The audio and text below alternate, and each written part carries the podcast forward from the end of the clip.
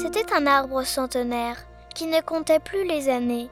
Il disait À quoi bon s'en faire? Je suis mûr pour la cheminée. Des feuilles, j'en ai bien trop lu. Que pourrais-je savoir de plus si je passe un printemps encore auprès des autres sycomores? Alors il a laissé le froid engourdir lentement ses veines et mettre à vif toutes ses peines et clouer ses branches en croix. Heureux d'aimer, mais là de vivre. Pour la toute dernière fois, il a fleuri dans le grand bois des milliers de perles de givre. Le centenaire de Louis de Lorme.